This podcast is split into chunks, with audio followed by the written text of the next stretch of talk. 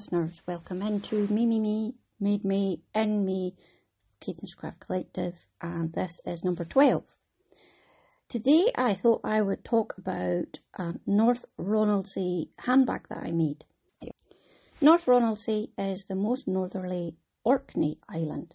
Orkney is made up of a few islands, say a few, it's about 10, and they have a sort of Orkney mainland and then various islands dotted around.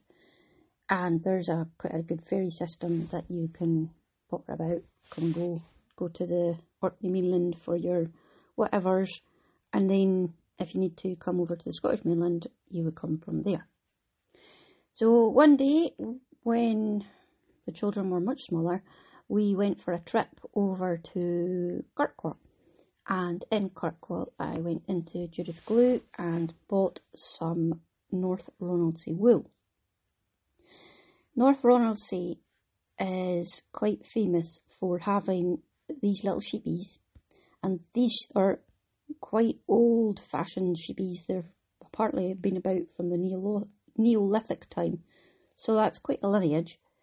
And they've got short tailed, and they pretty much survive by eating seaweed.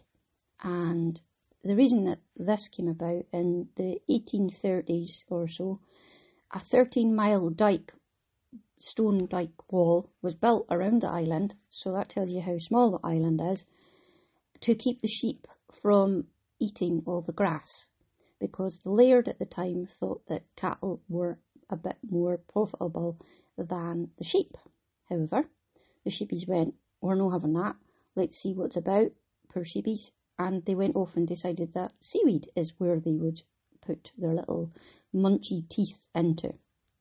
And since then, they have survived on eating the dulse and other seaweed that comes up. And they go on low tide and then they come back in when it's high tide. And I really feel for these poor sheepies when it's winter if they haven't got a wall to shelter behind. But I suppose that they follow, um, the, they get away from the, the wind direction somewhere on the island. It's just a bit of a hike if you have to go all the way around the other island to get rid of the wind, and then all the way around the island again to get rid of the other wind.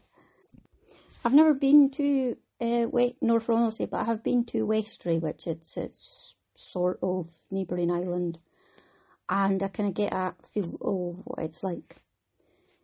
The sheep themselves, they get sheared and then they get put into the mill, which has been put in or back again. And North Ronaldsay Mill can be is quite famous for doing small batches of different types of yarn.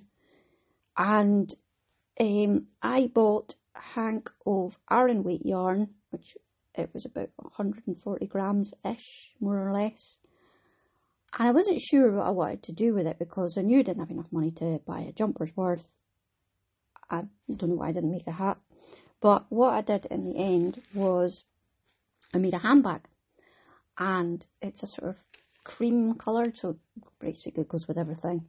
And on, I've made two panels, and the squares or rectangles are 26 by 22 on both sides. And then I knitted a long strip, and this is seven, seven centimeters by 73 centimeters, and it goes as a gusset in between the front and the back, and it was sewn on round, so then it created a bit of depth for the inside of the bag. Now, at the time, I had been collecting little bits of fabric from what was Elizabeth's fabric shop in Thurso, and at the bottom of the stairs, they used to put bits and pieces that they couldn't sell but felt like a waste to just throw them out.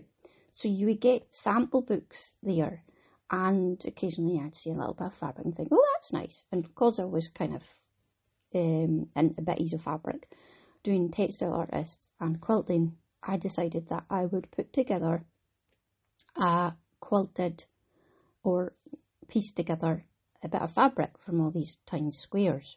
it seemed like a really good idea at the time. I just wanted to sew. I just wanted to make something, listeners. My mum looked at me and went, hmm. she knew, but there's no telling me. So then I put them all together and sewed them, and then I used this fabric on the inside as the lining. I had gotten a long strip of um, probably plastic leather, um, faux leather, and this was a bag handle that my mum had, or it was a belt or something like that. And I sewed it in at the ends, and I had sewn in the um, inlining in the inside, and then whip stitched it over with invisible thread. And I used this bag for quite a while, and I had a magnetic clip, because um, you know I like them, because it makes a good noise.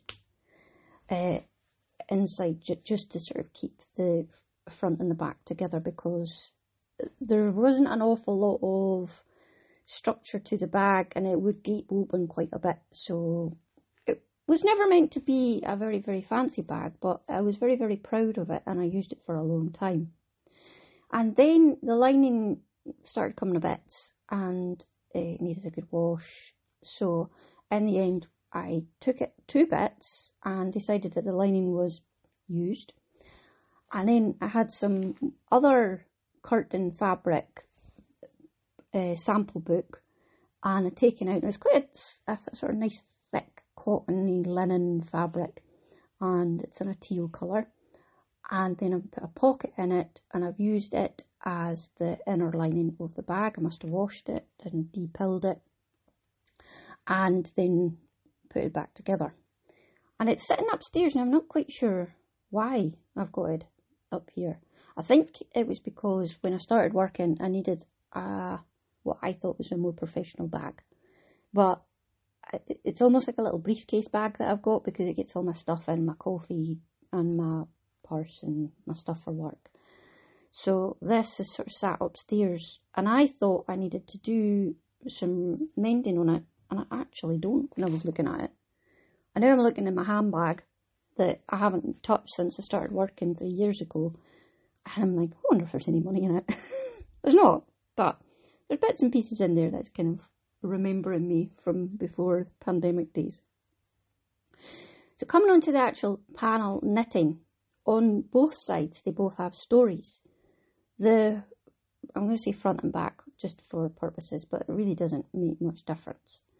The front has a one, two, three, four, five crossed cable pattern in the middle. And the reason that I did this was because I was making a cardigan at the time and it had this cable running up the side of it and I wasn't actually sure how to do it at the time so I thought well I'll do it as a sample and uh, try and work it out. So I did with a little help from a fellow knitter and um, then I sort of learned how to cable properly. And then um, I put some garter stitch either side of it, and the panel is 26 by 22 on one side. And then on the other side, I wanted it a little bit more simple, and it is the wick stitch, which gives a diagonal um, trianguli triangle textured stitches. So um, it's all the same colour, but um, you're changing from purl to pl- uh, plain and back again, knit and purl, and you get this lovely triangular effect. And it's supposed to be like the flagstones or the fish scales in Wick. I can never remember what the crack is about that. And Wick being in Caithness. So I liked this bag because it was a memory of being over and having a nice day out in Orkney and also learning a new sample stitch on the front with a cable and then putting this lovely wick stitch on the back because I'm from Wick. And um, I really like this handbag, so I might start using it again. I quite like it when you find something like that that you've made and you're oh, hello, how are you? I'm sorry I've neglected you for a little while, but there's still plenty of use out of you. This wool is soft at the same time as being really sturdy. There's a bit of pilling in it, but it's certainly, uh, it's not what I'd expect quite a harsh sheepy breed that lives on the Atlantic North Sea um, shore to be. So if you were looking to make a nice, sturdy, cosy garment of some kind, or a handbag that lasted quite a long time, um, then certainly look up North Ronaldsay Yarns. They have their own website, but you can get it from other places as well. So that is my North Ronaldsay bag.